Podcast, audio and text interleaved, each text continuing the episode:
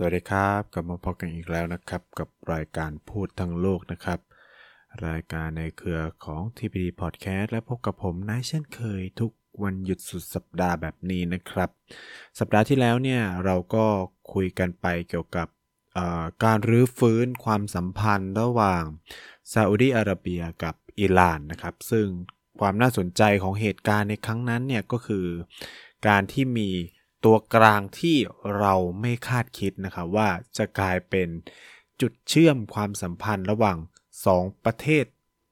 ที่มีบทบาทมาก ๆ ในภูมิภาคเอเชียตะวันตกหรือตะวันออกกลางเนี่ยซึ่งก็คือจีนนั่นเองนะครับ ต่อเนื่องกันเลยนะครับคือสับผมพูดได้เลยว่าเดือนนี้เนี่ยเออจีนเนี่ยแสดงบทบาทท่าทีหลายอย่างมากที่เราเรียกได้ว่ามันเป็น ฉากทัดใหม่เนาะมันเป็นแบบภาพที่เราไม่ค่อยจะเห็นนะกับบทบาทของจีนในเวทีระหว่างประเทศแบบนี้นะซึ่งแต่ก่อนเนี่ยถ้าเราคิดถึงคนที่จะเข้ามาบริหารจัดการโลกเนาะเราก็จะนึกถึงสหรัฐอเมริกาเป็นเป็นตัวแกนสำคัญใช่ไหมครับ แต่วันนี้เนี่ยสถานการณ์โลกมันเปลี่ยนไปเยอะมากขึ้นนะครับเเพราะว่า มีมหาอำนาจหลาย ๆ มหาอำนาจที่เกิดขึ้นมาใหม่เนาะเราเรียกว่าเป็นมหาอำนาจเกิดใหม่ หรืออะไรก็แล้วแต่นะครับ ก็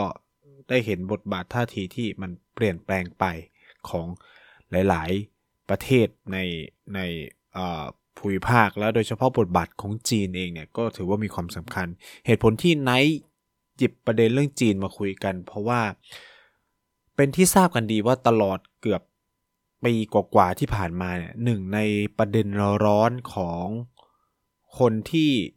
สนใจเรื่องความสัมพันธ์ระหว่างประเทศสนใจในประเด็นยุทธศาสตร์ สนใจประเด็นภูมิรัฐศาสตร์ หรือแม้กระทั่งสนใจในประเด็นเรื่องความมั่นคงและการทหารเนี่ยเรื่องสงครามระหว่างรัสเซียกับยูเครนเนี่ยถือว่าเป็นหนึ่งในประเด็นที่ถูกติดตามมาอย่างต่อเนื่องเนาะเพราะว่า มันไม่มีทีท่าว่าจะจบจะสิ้นแล้วก็มันยังถูกมองว่าเป็นเสมือน สงครามตัวแทนระหว่างโลกตะวันตกกับรัสเซียด้วยนะครับ เพราะว่าเราก็ได้เห็นการส่งอาวุธยุทโธปกรณ์ ความช่วยเหลือเยอะแยะมากมายเข้าไปในยูเครนเนาะแต่ว่าต้องยืนบนหลักพื้นฐานแบบนี้ก่อนว่า ไม่ว่าจะยังไงก็ตามเนี่ย ถ้าเรา วางพื้นฐานหลักการสำคัญอยู่บนสิ่งที่เรียกว่าอำนาจอธิปไตยเหนือดินแดนเนี่ยก็ต้องบอกอย่างนี้นะครับว่า การกระทำของรัสเซียถือว่าละเมิด ข้อตกลงสากลระหว่างประเทศเนาะว่าจริงๆ แล้วเนี่ยการผนวกดินแดนของรัฐอื่นเนี่ยเป็นสิ่งที่ไม่พึงกระทำและไม่ควรจะเกิดขึ้นในโลกหลังศตวรรษที่ 21 เป็นต้นมาแล้ว เพราะว่า มันมันเลยจุดนั้นไปไกลมากแล้วที่โลกจะหวนไปสู่ยุคที่มันจะเกิดสงครามแย่งชิงดินแดนกันนะครับ ซึ่งการกระทำของรัสเซียเนี่ยก็ถือว่าละเมิดเนาะละเมิดละเมิดสิ่งที่เป็นไปตามข้อตกลงระหว่างประเทศนะครับ ซึ่งอันเนี้ยเป็นเป็นเป็นสิ่งที่เราต้องยืนกรานตรงนี้กันด้วยด้วยเหตุผล คือไม่ว่าใครจะพูด สนับสนุนรัสเซียยังไงมีเหตุผลยังไงบราบาก็ตามเนี่ย คือเราต้องยอมรับอย่างหนึ่งว่า การเข้าไปยึดดินแดนคนอื่นมันมันไม่พึงกระทำคือ คือโอเคแหละ ถ้าคุณมองว่าการกระทำของยูเครนการกระทำของนาโตที่ขยายอิทธิพลเข้ามาในรัสเซียเนี่ยมันมันสร้างความหวาดระแวงให้กับรัสเซียใช่ไหมสิ่งที่รัสเซียพึงกระทำได้ก็คือแสวงหาพันธมิตรอื่น เพื่อจะมาต่อสู้กับนาโตนะครับ ไม่ใช่การบุกเข้าไปยึดยูเครนอ่าคือคือขวาคือโอเคแหละ บางคนเอ่อบางคนก็จะพูดว่าเปรียบเทียบกับอิรักหรืออะไรโอเค อันนี้ก็เป็นประเด็นที่มันมันพูดกันได้ แต่ถามว่าสหรัฐอเมริกายึดครองอิรักไหมสหรัฐอเมริกายึดครองอัฟกานิสถานไหมสหรัฐยึดครองดินแดนเหล่านั้นเป็นของตัวเองไหมก็คำตอบคือยังไม่ได้เป็นแบบนั้นเนาะ ก็คือในทางกฎหมายระหว่างประเทศก็คือสหรัฐเข้าไป แล้วก็จะจัดตั้งรัฐบาลใหม่ขึ้นมาทดแทนนะครับ การกระทำของสหรัฐก็จะมีลักษณะเป็นเป็นแบบนี้เนาะแต่สำหรับเคสของยูเครนเนี่ยเราต้องไม่ลืมว่าไครเมียเนี่ยรัสเซียยึดไปเป็นของตัวเองนะครับ มันไม่ได้มีการจัดตั้งรัฐบาลไครเมียขึ้นมาใหม่หรืออในดอนบากหรืออะไรก็ตามเนี่ย ก็โอเคมีการจัดตั้งรัฐบาลแหละว่า รัสเซียยึดเลยหรือเปล่าล่ะ เออคำถามมันเนี่ยก็คือ รัสเซียเข้าไปยึดเลยไหมอะไรเงี้ย คือถ้ารัสเซียยึดไปเป็นของตัวเองเนี่ยมันก็ผิดหลักการอยู่แล้วนะครับ อะ ฉะนั้นประเด็นเรื่องรัสเซียกับยูเครนเนี่ยก็ถือว่าเป็นประเด็นใหญ่ของโลกมันไม่มีจุดจบอะ่ะเพราะว่ามันหาจุดจบลงลำบากรัสเซียก็ถอยไม่ได้ใช่ไหมถอยก็ตัวเองเป็นมหาอำนาจแพ้กับยูเครนประเทศเล็ก ๆ ระดับหนึ่งที่ดูจะมีศักยภาพทางการทหารน้อยกว่าอะไรเงี้ยมันก็ไม่ มันก็เออเสียเงินไม่ว่าเสียหน้าไม่ได้อะไรประมาณนี้หรือเปล่าอะไรเงี้ยมันหาทางลงไม่เจอในขณะที่ฝั่งยูเครนเองก็อยากได้ดินแดนตัวเองคืนฉะนั้นก็ถอยไม่ได้เหมือนกัน คือทั้งสองฝ่ายก็ถอยไม่ได้ แล้วก็ยังมีสหรัฐอเมริกานู่นนี่นั่นอะไรเงี้ยที่ได้ผลประโยชน์ คือต้องพูดงี้นะว่า ไม่ใช่ว่าไม่มีใครได้ผลประโยชน์จากเหตุการณ์สงครามมันก็มีนะ มันมีหลายประเทศที่มันได้รับผลประโยชน์จากจากสิ่งที่มันเกิดขึ้น เพราะว่าการเกิดสงครามระหว่างรัสเซียกับยูเครนเนี่ยมันก็ทำให้บทบาทสถานะของรัสเซียเนี่ยมันมันมันถดถอยลงโดยตัวมันเองเนาะคือการทำสงครามไม่ว่าฝ่ายชนะหรือฝ่ายแพ้เนี่ยสูญเสียทั้งสองฝ่ายนะครับ ไม่มีคนชนะอย่างแท้จริงเนาะในทางหนึ่งเนี่ยสหรัฐอเมริกาก็ แน่นอนก็คือทำให้มีความแนบแน่นกับพันธมิตรอย่างสภาพยุโรปใช่ไหมก็แนบแน่นกันมากขึ้นจากแต่ก่อนนี้มันมันมันมันถอยออกไปไกลมากเลยในอีกทางหนึ่งก็คือจีนเนี่ยก็สามารถขยายแผ่อิทธิพลตัวเองเข้าไปในรัสเซียได้มากขึ้น รัสเซียต้องพึ่งจีนมากขึ้นนะครับ อันนี้ก็เป็นสิ่งที่มันเกิดขึ้นแล้วในทางเศรษฐกิจเองเนี่ย จีนก็แสวงหาผลประโยชน์เยอะแยะมากมายจากจากสงครามในครั้งนี้ เช่นเดียวกับสหรัฐอเมริกาขอย้ำนะครับ ทั้งสองฝ่ายนะแต่ว่าสิ่งที่เราจะมาคุยกันก็คือมันมีสิ่งหนึ่งที่มันเกิดขึ้นนะครับ ในช่วงประมาณต้นสัปดาห์ที่ผ่านมาเนี่ยก็คือระหว่างวันจันทร์ที่ 20 มีนาคมเนาะจนถึงวันที่ 22 เนี่ยก็คือการเยือนรัสเซียอย่างเป็นทางการของประธานาธิบดีสีจิ้นผิงนะ ซึ่งเอาจริงๆเนี่ยบางคนก็มองว่ามันก็เป็นการเยือนตามรอบเนาะแต่ว่าสิ่งที่มันสำคัญประการหนึ่งก็คือว่า ก่อนหน้านี้จีนพยายามพูดกับชาวโลกหลาย ๆ อย่างว่า ตัวเองต้องการเห็นสันติภาพในยูเครนเนาะต้องการเห็นสันติภาพต้องการเห็นสงครามยุตินะครับ จีนมีความพยายามจะเสนอ สิ่งที่เรียกว่าแผนสันติภาพเนาะ peace plan เนี่ย ขึ้นมานะครับ เพื่อนำไปสู่การยุติสงครามระหว่างรัสเซียกับยูเครนนะครับ ซึ่งก่อนที่สีจิ้นผิงจะเยือนรัสเซียเนี่ยก็มีการเปิดเผยแผนสันติภาพเนี่ยออกมานะครับ ซึ่งประเด็นสำคัญคือหนึ่งคือมันต้องมีการหยุดยิงก่อนนะคือโอเคแหละแผนนั้นมันจะถูกวิจารณ์ยังไงไหมแต่ผมจะเล่าไอเดียสำคัญก็คือหนึ่งหยุดยิงสองเจรจานะหยุดยิง เจรจาสามก็คืออาจจะนำไปสู่การถอนทหารหรือว่าการเปลี่ยนแปลง ตามข้อตกลงที่มันได้เจรจากันไปอะแต่ว่าสิ่งสำคัญที่จีนพยายามเสนอเนี่ยก็คือการหยุดยิงให้ได้ก่อนนะครับ แน่นอนครับ ข้อข้อเสนอนี้พอออกมาจากจีนปุ๊บอะโดนท่าตะวันตกโจมตีสหรัฐอเมริกา เอ่ยยูเครนนู่นนั่นเอ่ยว่ากันไปก็คือหนึ่งคือมันหยุดยิง ฝั่งนู้นก็จะมองว่ามันหยุดยิงไม่ได้หรอกในเมื่อทหารรัสเซียยังคงยึดครองพื้นที่ของยูเครนอยู่ คุณจะให้หยุดยิงเพื่อใช่ไหมแล้วก็มันก็เจรจาไม่ได้ใช่ไหมแต่ว่าสิ่งที่มันสำคัญประการหนึ่งก็คือว่าเฮ้ยแต่ว่าเราถ้าเรามองตามสภาพความเป็นจริงเนี่ย ถ้ามันไม่หยุดยิงมันก็จะสู้กันต่อไปเรื่อยๆใช่ไหมครับ มันก็ไม่มีการจบสิ้นอะไรเงี้ย ฉะนั้นทำให้ข้อเสนอเนี่ยของจีนเนี่ยได้รับการตอบรับบางส่วนนะ จากบรรดาประเทศเศรษฐกิจเกิดใหม่ บราซิลเอออะไรเงี้ย ก็เริ่มมีเสียงสะท้อนมาว่า เฮ้ย peace process ของจีนเนี่ยมันน่าสนใจนะทำไมเราไม่ยอมเอามาพิจารณากันดูล่ะ แล้วก็เอาไปคุย แต่ว่าสิ่งที่มันเกิดขึ้นต่อมาคือหลังจากมีการนำเสนอพีซแพนของจีนขึ้นมาปุ๊บก็นำไปสู่เนี่ยการเดินทางเยือนรัสเซียเลย ซึ่งเป็นความบันเทิงประการหนึ่งก็คือว่า ก่อนสีจิ้นผิงเยือนจีนเพียงหนึ่งเอ้ยสีจิ้นผิงเยือนรัสเซียเพียงหนึ่งวันเนี่ยศาลอาญาระหว่างประเทศออกหมายจับ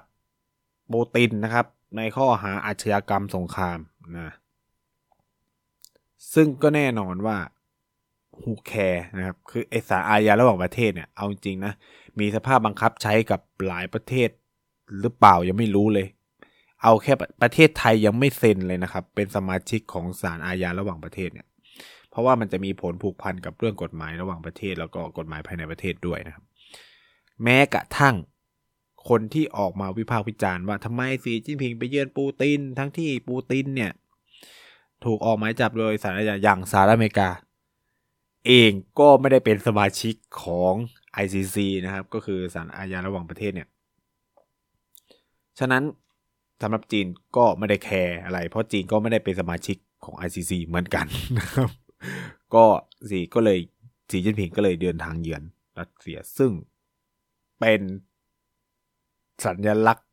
สำคัญเนาะคือมันเป็นทั้งเชิงสัญลักษณ์ มันเป็นทั้งเชิงยุทธศาสตร์ มันเป็นเชิงภูมิศาสตร์ เศรษฐกิจเศรษฐภูมิศาสตร์ ภูมิรัฐศาสตร์ด้วยนะครับ การเยือนครั้งนี้ผมบอกเลยว่า เปลี่ยน โลก เออคือแบบมันเปลี่ยนโลกไปเยอะมากนะครับ แล้วก็เสียงตอบรับสองฝั่งชัดเจนนะ และผลลัพธ์ของการเยือนครั้งนี้ เปลี่ยนภูมิรัฐศาสตร์โลกจริงๆประการแรกเลยก็คือเนี่ย การเจอกันครั้งแรก ในรอบหลายปีกับของสีจิ้นผิงกับประธานาธิบดีปูตินเนี่ยเขาคุยกันว่า my dear friends ก็คือว่าไงเพื่อนรักอะไรประมาณนี้ เออเขาใช้ศัพท์คำนี้นะ คือมันก็เป็นสัญลักษณ์ประการหนึ่งว่า ความสัมพันธ์ระหว่างสองผู้นำเนี่ยมันมีความแนบแน่นพอสมควรนะแล้วก็ผลลัพธ์ที่มันมีการคุยกันหลาย ๆ อย่างเนี่ย คือมันมีเอ่อการคุยกันยกตัวอย่างเช่น สีจิ้นผิงเนี่ยก่อนที่จะเสร็จสิ้นการพูดคุยเป็นการส่วนตัวเนี่ยก็เรียกได้ว่าเดินออกมาเนาะ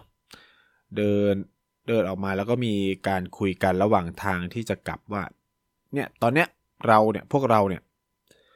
กำลังอยู่ในช่วงแห่งการเปลี่ยนแปลง ซึ่งมันไม่ได้เกิดขึ้นมามากกว่า 100 ปีแล้วซึ่งโปรตินก็ตอบขึ้นมาว่า ซึ่งเราทั้งสองคนเนี่ยก็คือเหมือนเป็นผู้ขับเคลื่อนการเปลี่ยนแปลงเหล่านี้ด้วยกันเลยประมาณนี้นะก็คือเป็นบทสนทนาที่ทรงพลังมากคือคนเมื่อฟังบทสนทนานี้ก็อาจจะ แต่ละคนก็ เอ๊ะ คนไม่ได้ติดตามความสัมพันธ์ระหว่างนี้ก็จะแบบอ้าวอะไรวะการเปลี่ยนแปลงอะไรในรอบร้อยปี คือต้องพูดอย่างนี้ว่า ความหมายที่เขาพยายามจะสื่อเนี่ยก็คือว่า ระเบียบโลกเนี่ย มันกำลังเปลี่ยนเนาะระเบียบโลกที่แต่ก่อนเนี่ยแกนหลักสำคัญมันคือสหรัฐอเมริกาไอ้ร้อยปีที่ผ่านมาโดยเฉพาะหลังสงครามโลกครั้งที่สองเนี่ยระเบียบโลกของเราเนี่ย ในระบอบระหว่างประเทศเนี่ย มันถูก ถ้าตัดยุคสมัยแห่งสงครามเย็นออกไปเนี่ย ก็จะบอกได้ว่าหลังสงครามเย็นเป็นต้นมาสหรัฐอเมริกาเนี่ย ถือว่าเป็นแกนหลักสำคัญ เอาจริงตั้งแต่ยุคสงครามเย็นแล้วด้วยซ้ำนะครับ ไม่ว่าจะเป็น สหประชาชาติเอ่ยธนาคารโลกเอ่ยกองทุนการเงินระหว่างประเทศเอ่ยเนี่ยก็อยู่ภายใต้อิทธิพลของสหรัฐอเมริกาค่อนข้างสูงมาโดยตลอดนะครับ แม้ว่าโอเคจะมีรัสเซียสหภาพโซเวียตที่ใช้สิทธิ์วีโต้ได้หรืออะไรก็ตามเนี่ยแต่ว่าอิทธิพลหลักๆ ของระเบียบระหว่างประเทศเนี่ยมันอยู่ภายใต้หรือ world order เนี่ยมันอยู่ภายใต้สหรัฐอเมริกามาโดยตลอดนะครับ ที่เขาพูดว่า 100 ปีเนี่ยก็ก็ถ้าเราเทียบกันว่ามันก็จะใกล้ 100 ปีที่สหรัฐอเมริกาเนี่ย โดมิเนตโลกก็คือแบบปกครอง มีอิทธิพล เหนือระบอบการปกครองโลกมาเป็นเวลายาวนานแล้วนะครับ ฉะนั้นไอ้ข้อความเนี่ยที่เขาคุยกันเนี่ยมันคือการส่งสัญญาณถึงความเปลี่ยนแปลงของตัวระเบียบโลกที่นำโดยสหรัฐอเมริกานะแล้วก็จีนก็พยายามทำสิ่งนั้นถูกไหม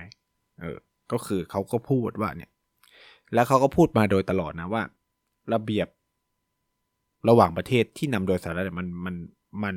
ส่งผลแล้วก็สร้างปัญหาด้วย ต่อการที่ประเทศอื่นจะขึ้นมาทัดเทียมกับสหรัฐอเมริกานะฉะนั้นเนี่ยมันมีสิ่งที่เรียกว่าทานทาเอ่อความเปลี่ยนการเปลี่ยนผ่านเนาะ transition of power มันมีการเปลี่ยนผ่านอำนาจที่มันกำลังเกิดขึ้น มันมีการท้าทาย ความเป็นมาอำนาจมหาอำนาจนำของสหรัฐอเมริกา ซึ่งตัวกลางใหญ่เนี่ยก็จะมีกลุ่มที่เรารู้จักกันชื่อว่า BRICS ก็คือมีจีน มีรัสเซีย มีเซาท์แอฟริกา มีบราซิลนะครับ ประเทศกลุ่มเนี่ยแหละ มันคือประเทศเกิดใหม่เป็นมหาอำนาจทางเศรษฐกิจใหม่ที่พยายามท้าทายสิ่งที่มันเกิดขึ้นนะครับ ซึ่งไอ้ข้อตกลงที่ จีนคุยกับรัสเซียเองเนี่ยก็สั่นสะเทือนโลกไม่แพ้กับประโยควลีต่างๆ ที่สองผู้นำคุยกัน หนึ่งในนั้นเนี่ยคือการขยายกรอบความเป็นหุ้นส่วนทางด้านยุทธศาสตร์เชิงลึกเนาะมันเป็น comprehensive strategic เอ่อ cooperation อะระหว่างรัสเซียกับจีน ซึ่งมันถูกตีความไปได้เยอะมาก หนึ่งในการตีความที่สำคัญคือ นี่มันคือ ข้อตกลงหุ้นความเป็นหุ้นส่วนทางด้านความมั่นคงและยุทธศาสตร์ที่กำลังบอกว่า ถ้าจีนถูกโจมตีรัสเซียก็จะช่วย ถ้ารัสเซียถูกโจมตีจีนก็จะช่วย คือมันเป็นการออกแบบกรอบความร่วมมือ อันนี้คือบางสำนักเนาะเขาตีความไปอย่างนั้นก็คือว่า นี่มันคือการสร้างขั้วทางความมั่นคงขึ้นมาแล้วนะครับ ระหว่างรัสเซียกับจีนนะ ก็คือต่างฝ่ายจะต่างช่วยเหลือกัน ซึ่งเอาจริง ๆ เนี่ยมันเป็นความคือถ้าเราไปอ่านเนาะไปพิจารณาเนี่ยก็คือ นักวิเคราะห์บางส่วนก็มองว่าส่วนหนึ่งเป็นเพราะจีน มองว่าการเกิดขึ้นของออกัสหรือออคุสเนี่ยก็คือออสเตรเลีย อังกฤษแล้วก็สหรัฐอเมริกาหรือแม้กระทั่งควอดเนี่ย มันคือความพยายาม สร้างความก่อความร่วมมือทางด้านความมั่นคง เพื่อจะปิดล้อมจีน ฉะนั้นจีนก็ต้องดิ้นเพื่อจะหนีสิ่งนี้ก็คือก็ต้องแสวงหาพันธมิตรรัสเซียเองเนี่ยก็เมื่อเผชิญการกดดันหลาย ๆ อย่างรวมไปถึง สงครามในรัสเซียก็เห็นได้ชัดว่ารัสเซียเนี่ยอยู่อย่างค่อนข้างจะโดดเดี่ยวเนาะในขณะที่ยุโรปเอยส่งอะไรหลาย ๆ อย่างเข้าไปช่วยแล้วยูเครนเต็มไปหมดเนี่ยฉะนั้นการได้จีนมาเป็นพันธมิตรเนี่ยก็จะ มีส่วนสำคัญในการสร้างข้อได้เปรียบในการต่อรองในการเจรจา เมื่อมันเกิดว่าจุดที่รัสเซียกับยูเครนต้องมานั่งเจรจากันเนาะฉะนั้นการขยายกรอบความเป็นหุ้นส่วนทางด้านยุทธศาสตร์ ระหว่างรัสเซียกับจีนเนี่ยมันจึงส่งผลอย่างมากต่อ ระเบียบความมั่นคงโลกที่เราวันเนี้ย เริ่มเห็นชัดเจนมากขึ้นแล้วว่า โลกมันกำลังแตกเป็นขั้วนะระหว่างมหาอำนาจเดิมสหรัฐ แล้วก็ชาติตะวันตกกับบรรดามหาอำนาจใหม่ จีนรัสเซียหรือแม้กระทั่งอินเดียเองก็ตามเนี่ยก็ก็ถือได้ว่ามันกำลังแตกออกอย่างชัดเจนนะครับ โลกในวันนี้เราเรียกว่ามันเป็นช่วง disorder หรือว่าจะเป็นความโกลาหลของระเบียบโลกใด ๆ ก็ตามเนี่ย ทุกคนก็จะแสวงหาผลประโยชน์สูงสุด ซึ่งมีความสุ่มเสี่ยงต่อการเกิดสงครามได้ทุกเมื่อนะครับ ถ้ามีการตัดสินใจของฝ่ายใดฝ่ายหนึ่งที่ผิดเพี้ยนไปเพียงเล็กน้อยเนี่ย ก็จะเกิดปัญหาได้นะครับ อันนี้ก็จะเป็นหนึ่งในผลลัพธ์เนาะที่มันเกิดขึ้นนะครับ จากการเยือนอรัสเซียของสีจิ้นผิง อีกหนึ่งประเด็นที่มันมีความสำคัญคือการนำเสนอ แผนสันติภาพของจีนต่อรัสเซียนะครับ ซึ่งก็ได้รับการตอบรับที่ดีจากรัสเซียนะครับ รัสเซียฝ่ายรัสเซียเนี่ยพูดขึ้นมาว่า ข้อริเริ่มของ จีนเนี่ยเป็นสิ่งที่รัสเซียรับได้นะแต่ว่ารัสเซียวางปัญหาแต่ว่าปัญหาสำคัญก็คือว่า การที่รัสเซียยอมรับข้อตกลงนี้ ไม่สามารถผูกพันกับฝ่ายยูเครนได้เนาะเพราะว่า เอาจริง ๆ รัสเซียพูดเสมอว่าเขาเปิดรับกับการเจรจามาตลอด แล้วก็ยินดีมากถ้าจะได้จีนเนี่ยมาเป็นตัวกลางสำคัญในการ สร้างเงื่อนไขหรือมี พื้นที่สร้างโต๊ะเจรจาระหว่างรัสเซียกับยูเครนขึ้นมาได้นะครับ เพื่อจะยุติปัญหาความขัดแย้งที่ มันเกิดขึ้นนะครับ คือนี่มันก็เป็นสัญญาณหนึ่งเชิงบวกบวกนะบวกที่รัสเซียส่งให้กับจีนนะว่าเออก็ยินดีนะว่าถ้าเธอจะมาเป็นตัวกลางในการ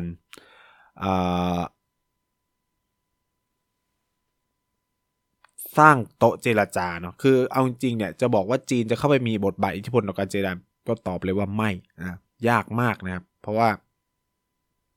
สิ่งเหล่านี้มันมันส่งผลให้ภาพลักษณ์แล้วก็อิทธิพลของจีนไม่สามารถขยายเข้าไปถูในรัสเซียได้ถึงขนาดนั้นนะครับ คือสิ่งที่จีนทำได้เพียงว่าเฮ้ยมันควรจะเป็นแบบนี้แบบนี้ไหมอะไรเงี้ยซึ่ง โอเครัสเซียตอบตกลงนะ ซึ่งไอ้ผลลัพธ์ตรงเนี้ยมันมันส่งทิศทางต่อประชาคมระหว่างประเทศมากก็คือหนึ่งคือมันทำให้หลาย ๆ ประเทศที่ตอนก่อนหน้าเนี้ยมันอยู่ในช่วงการตัดสินใจหลาย ๆ อย่างเนี่ยก็ส่งสัญญาณเชิงบวกต่อข้อตกลงที่จีนนำเสนอก็คือว่า หลายฝ่ายออกมามองว่าข้อริเริ่มหรือแผนสันติภาพของจีนเนี่ยควรจะ นำไปสู่การปฏิบัติได้จริงนะ คือหนึ่งในประเทศที่ให้การสนับสนุนเรื่องนี้ก็คือบราซิล บราซิลก็ออกมาพูดชัดเจนว่าไอ้แผนสันติภาพใหม่เนี่ยมันก็มีความน่าสนใจต้องลองเอามาพิจารณากันดูไหมหรืออะไรก็ หรือแม้กระทั่งในส่วนของยุโรปเองบางประเทศเนี่ยก็มองว่าแผนสันติภาพของจีนจะถ้านำไปถูกการปฏิบัติได้จริง ก็จะลดเงื่อนไขในการนำไปสู่สงครามที่จะใช้อาวุธนิวเคลียร์ได้ แล้วก็จะเปิดทางลงให้กับรัสเซียรวมไปถึงเนี่ยเกิดการเจรจาในสภาวะที่คนยูเคเนี่ยไม่ต้องอยู่กับความเสี่ยงนะที่มันจะเกิดการโจมตีกันไปมาระหว่างสองฝ่ายอะอันนี้ก็จะเป็นผลลัพธ์ที่มันเกิดขึ้น แต่ว่าสิ่งที่อาจจะเห็นจากการเจรจาหรือพูดคุยรอบนี้เนี่ย ซึ่งก็เป็นผลลัพธ์ เหมือนกันของการเจอก็คือผลกระทบชิ่งต่อสหรัฐอเมริกา คือรอบนี้เนี่ยสหรัฐอเมริกาเสียหน้ามาก ใช้คำว่าเสียหน้ามากนะครับ เพราะว่าเอ่อถามว่าเสียหน้ายังไงคือหนึ่งคือว่า เวลาเราพูดถึงประเด็นเหล่านี้ความเป็นเอ่อการพยายามขจัดปัญหาในระเบียบโลกเนี่ย สหรัฐอเมริกาเป็นแกนกลางมาโดยตลอดแต่ว่าปัญหารอบนี้คือสหรัฐอเมริกาอยู่ใน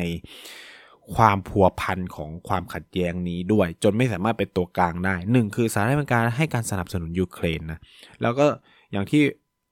นายอธิบายไปก่อนหน้านี้ก็คือมันมีลักษณะเป็นสงครามตัวแทนย่อมๆเพราะว่าสหรัฐอเมริกามองว่าการเกิดสงครามระหว่างรัสเซียกับยูเครนเนี่ยมันช่วยลดอิทธิพลอำนาจ แล้วก็สถานะนำของ รัสเซียลงได้อย่างมากมายมหาศาล ที่สำคัญไปกว่านั้นเนี่ยการมีอยู่ของสงคราม รัสเซียยูเครนเนี่ยมันก็ทำให้ความสัมพันธ์ระหว่างสหรัฐกับบรรดาชาติยุโรปเนี่ยมันแนบแน่นมากขึ้น โดยเฉพาะในเชิงเศรษฐกิจเนาะคือมันทำให้ชาติยุโรปต้องหันมาพึ่งพิงเศรษฐกิจของสหรัฐอเมริกามากขึ้น โดยเฉพาะประเด็นเรื่องพลังงานใช่ไหมครับ อันนี้เองเนี่ยมันก็เป็น ผลประโยชน์ที่สหรัฐมองเห็นเนาะแต่ในทางเดียวกันมันก็เป็นดาบสองคมสำหรับสหรัฐอเมริกาเหมือนกัน คือหนึ่งคือการที่สงครามมันไม่ยุติสักทีเนี่ย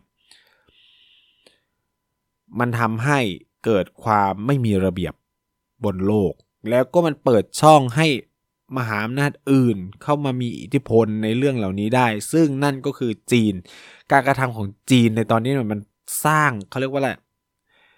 มันส่งเสริมให้อิทธิพลของจีนในเวทีโลกเนี่ยมันเพิ่มมากยิ่งขึ้น คือล่าสุดเนี่ยบทความหนึ่งที่มันถูกล้อเลียนมากๆในจากคนอื่นๆ นอกสหรัฐอเมริกาก็คือบทความของบูมเบิร์กที่มันเขียนออกมาว่า สหรัฐเนี่ยกลัวอย่างมากว่า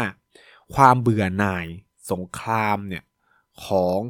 ประเทศอื่นๆเนี่ยจะส่งผลให้ประชาคมระหว่างประเทศเนี่ยยอมรับ ในแผนสันติภาพของจีน คือมันเป็นความตลกย้อนแย้งมากๆนะครับ ก็คือว่าหนึ่งคือสันติภาพเป็นสิ่งที่ดี แต่ทำไมกลายเป็นว่าสหรัฐอเมริกากลัวเนาะแต่แน่นอนคือผมต้องอธิบายบนพื้นฐานนี้ว่ามันอาจจะเป็นข้อเขียนข้อคิดของนักวิชาการไม่กี่คนของสหรัฐอเมริกาก็ได้นะครับ แต่ว่ามันมันเป็นความตลกก็คือเนี่ยเฮ้ยสันติภาพเป็นสิ่งที่ดี แต่ว่าสหรัฐอเมริกาดันกลัวว่าการมีสันติภาพ จะทำให้บทบาทของตัวเองลดลงนะครับ แล้วก็แน่นอนคือว่าอุตสาหกรรมและธุรกิจทางด้าน อาวุธยุทโธปกรณ์สหรัฐอเมริกา เอิร์นอารอตเอามันนี่นะครับ ก็คือได้ผลกำไรอย่างมากมายมหาศาลจากจากสิ่งเหล่านี้เนาะซึ่งเนี่ยมันก็เป็นอีกหนึ่งดาบที่มันก็ทิ่มแทงสหรัฐอเมริกาจากผลลัพธ์ของการ ประชุมในรอบนี้การคุยกันของจีนกับรัสเซียรอบนี้ ซึ่งในอาจจะพูดได้เลยว่าตามชื่อตอนเลยนะครับ ก็คือว่าเนี่ย ตอนนี้โลกมันกำลัง turn to the east นะครับ ก็คือ ระเบียบโลกกำลังเปลี่ยนโลกกำลังถูกแบ่งเป็นซีกต่างๆ อย่างชัดเจนมากยิ่งขึ้น ซึ่งตรงเนี้ยเป็นจุดที่ นักการระหว่างประเทศ นักยุทธศาสตร์ ความมั่นคงเลย หรือรวมถึงนักความมั่นคงเองก็ตาม จะต้องติดตามสิ่งเหล่านี้อย่างใกล้ชิดมาก เพราะว่าการเดินเกมที่ผิดพลาดก็จะมีผลต่อความสัมพันธ์ระหว่างประเทศอย่างหลีกเลี่ยงไม่ได้เลยนะครับ แล้วก็ช่วงเวลาเหล่านี้มันถือเป็นความสนุกมันเป็นความตื่นเต้น มัน มันเป็นอะไรที่คนที่ศึกษาความสัมพันธ์ระหว่างประเทศกำลังรอคอย หรือเปล่าก็ไม่รู้คือมันเป็นเรื่องดีหรือไม่ดีไม่รู้ แต่ว่าสิ่งที่มันกำลังเกิดขึ้นเนี่ย มันส่งผลให้นักการระหว่างประเทศมีงานทำคนที่ศึกษาความสัมพันธ์ระหว่างประเทศมีงานทำสามารถวิเคราะห์นู่นนี่นั่นเฮ้ยมันเกิดอะไรขึ้นนู่นเฮ้ยทำไมจีนเข้าไปมีอิทธิพลในภูมิภาคตะวันออกกลางเนี่ยคือแบบอันนี้ก็คือช็อกคนที่ศึกษา ตะวันออกกลางแน่นอน หรือแบบเอเชียตะวันตกแน่นอนว่าเฮ้ยจีนที่ไม่ได้เป็นตัวแสดงหลักอะไรเลยในภูมิภาคนี้กลับมาเป็นตัวกลางในการไกล่เกลี่ยปัญหาความสัมพันธ์ระหว่างซาอุดีอาระเบียกับอิหร่านที่มีปัญหากันมาอย่างยาวนาน โดยที่แบบเอา้ากลายเป็นจีนอะไรเงี้ย เออซึ่งถ้าต่อไปจีนกลายเป็นผู้ไก่เกียร์ระหว่างรัสเซียกับยูเครนก็จะยิ่งพีเข้าไปอีกนะ เออ อันเนี้ยคือคือตอนเนี้ยโลกมันมันพลิกผันไปเยอะมาก คือ คุณรู้แต่สหรัฐอเมริกาไม่ได้คุณต้องรู้จีน รู้อินเดีย รู้บราซิล รู้หลาย ๆ ตัวแสดงมากขึ้นญี่ปุ่น โอ้โห คือแบบ วันนี้การวิเคราะห์ความสัมพันธ์ระหว่างประเทศมันมันอีลุงตุงนังมากนะครับ แล้วก็มันเปลี่ยนแปลงไปเยอะ ซึ่ง เดี๋ยวเนี่ยอาทิตย์หน้าอาทิตย์ต่ออาทิตย์หน้าสองอาทิตย์ข้างหน้าเนี่ยจีนก็จะเนื้อหอมมาก พูดนำยุโรปเอยจะเดินทางมาเยือนจีนเยอะขึ้นก็ก็คิดว่าจีนก็คงจะแบบผลักดันแผนสันติภาพของตัวเองกับบรรดาชาติยุโรปผู้นำบราซิลเองเนี่ยก็จะมาเยือนจีนนะครับลูลูลาเนี่ยก็จะมาเยือนจีนเหมือนกันนะแล้วก็เมื่อล่าสุดเองก็ตามเนี่ยเออเออมันก็มีข่าวเยอะแยะมากมายออกมาเกี่ยวกับเออ ผลลัพธ์ของการเจรจาสันติภาพระหว่างจีนกับเออจีนช่วยนะอิหร่านกับซาอุดิอาระเบียก็จะนำไปสู่การพูดคุยกัน มีการเชิญผู้นำของทั้งสองประเทศมาคุยกันอะไรเงี้ยแบบเขาคุยกันเองเนาะก็คือจีนเป็นตัวกลางคุย แล้วก็ตอนนั้นเป็นรัฐมนตรีต่างประเทศสองฝ่ายเนาะอันนี้ก็จะมีการคุยกันอีกรอบหนึ่งเพื่อตั้งสถานทูตสารกงสุลนะครับแล้วก็มีการปรับ ความสัมพันธ์ใหม่ระหว่างซีเรียกับซาอุดีอาระเบีย คือตอนนี้โอ้โหโลกมันเปลี่ยนจากหน้ามือเป็นหลังเท้าหรืออะไรก็ว่าไปนะครับ คือความสัมพันธ์หลายๆอย่างมันเปลี่ยนไปเยอะมาก ฉะนั้นก็ต้องแบบติดตามกันอย่างค่อนข้างใกล้ชิดเลยทีเดียวนะครับ และนี่ก็คือเรื่องราวเกี่ยวกับผลของการพูดคุยการระหว่างสีจิ้นผิงกับปูตินในช่วงต้นสัปดาห์ที่ผ่านมา ซึ่ง สั่นสะเทือนนะผมบอกเลยว่ามันเปลี่ยนระเบียบโลกมันก็มันนำไปสู่การผนวกกำลังกันเพื่อที่จะเอ่อหนึ่งปกป้องตัวเองจากการขยายจากการขยายอิทธิพลของไม่ว่าจะนาโตหรือสหรัฐอเมริกาสองคือขยายอิทธิพลนะของจีนไปยังโลกตะวันตกมากขึ้นนะครับ ซึ่งก็จะมีรัสเซียเป็นทางผ่าน หรือ การขยายอิทธิพลของจีนไปยังภูมิภาคอื่นทั่วโลกอะไรเงี้ยก็ก็การคุยกันรอบนี้เป็นสัญลักษณ์สำคัญของการยกสถานะของจีนขึ้นมาเป็นมหาอำนาจ แล้วก็จะเป็นหนึ่งใน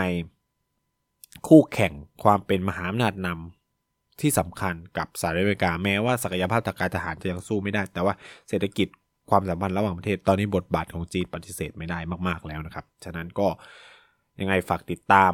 รายการในเครือของ TVD Podcast อื่นๆด้วยนะครับ แล้วสัปดาห์หน้าพูดทั้งโลกจะคุยเรื่องอะไรฝากติดตามกันด้วย สัปดาห์นี้ก็คงลาไปเพียงเท่านี้นะครับ สวัสดีนะครับ